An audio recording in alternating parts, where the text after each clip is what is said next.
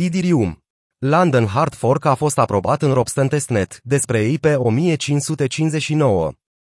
Pe măsură ce upgradarea rețelei Idirium, care a primit denumirea de London Hard Fork, este aprobată și implementată pe testnetul Robston, participanții la piață devin nerăbdători să fie implementată și pe mainnet, adică rețeaua principală, unde este așteptată cu brațele deschise chiar și de către mineri.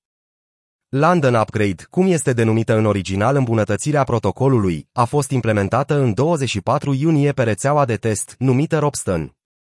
Îmbunătățirea aceasta conține mult așteptatul Idirium Improvement Proposal, EIP, 1559. În continuare, developerii din spatele proiectului descentralizat vor implementa upgrade-ul și pe celelalte rețele de test ale protocolului Idirium. Goerli, Rinchebai și Covan, la interval de o săptămână. Pasul acesta reprezintă cea mai importantă decizie în implementarea algoritmului Proof of Stake pe rețeaua Idirium, care odată ce va fi gata, ne putem referi la ea sub formă de Idirium 2.0.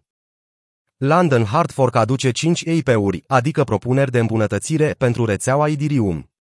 Dintre acestea, primul care se va implementa, EIP 1559, este un mecanism atent conceput de dezvoltator și comunitate, care vine cu un cost stabil pentru fiecare bloc minat și cu o reducere a mărimii blocului, block size în original, măsură menită să rezolve problemele congestionării de rețea.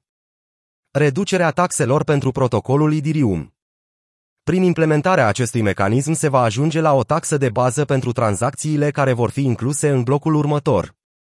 Pentru utilizatorii care doresc să-și prioritizeze tranzacția pentru a se confirma mai repede, va exista opțiunea unei taxe prioritare, menită să stimuleze minerii pentru ca tranzacția să fie băgată în față.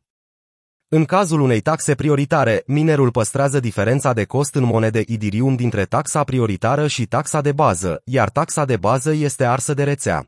Adică monedele care reprezintă taxa de bază sunt scoase permanent din circulație. Odată cu această schimbare și până la implementarea finală a algoritmului Idirium 2.0, minerii primesc atât cei doi Idirium pentru fiecare bloc minat, aceasta este recompensa minieră curentă, cât și BAC și șul colectat pentru prioritizarea tranzacțiilor. James Beck, directorul de comunicații al Consensus, companie din sfera cripto care susține infrastructura Idirium, a discutat cu Cointelegraph impactul arderii taxelor de bază.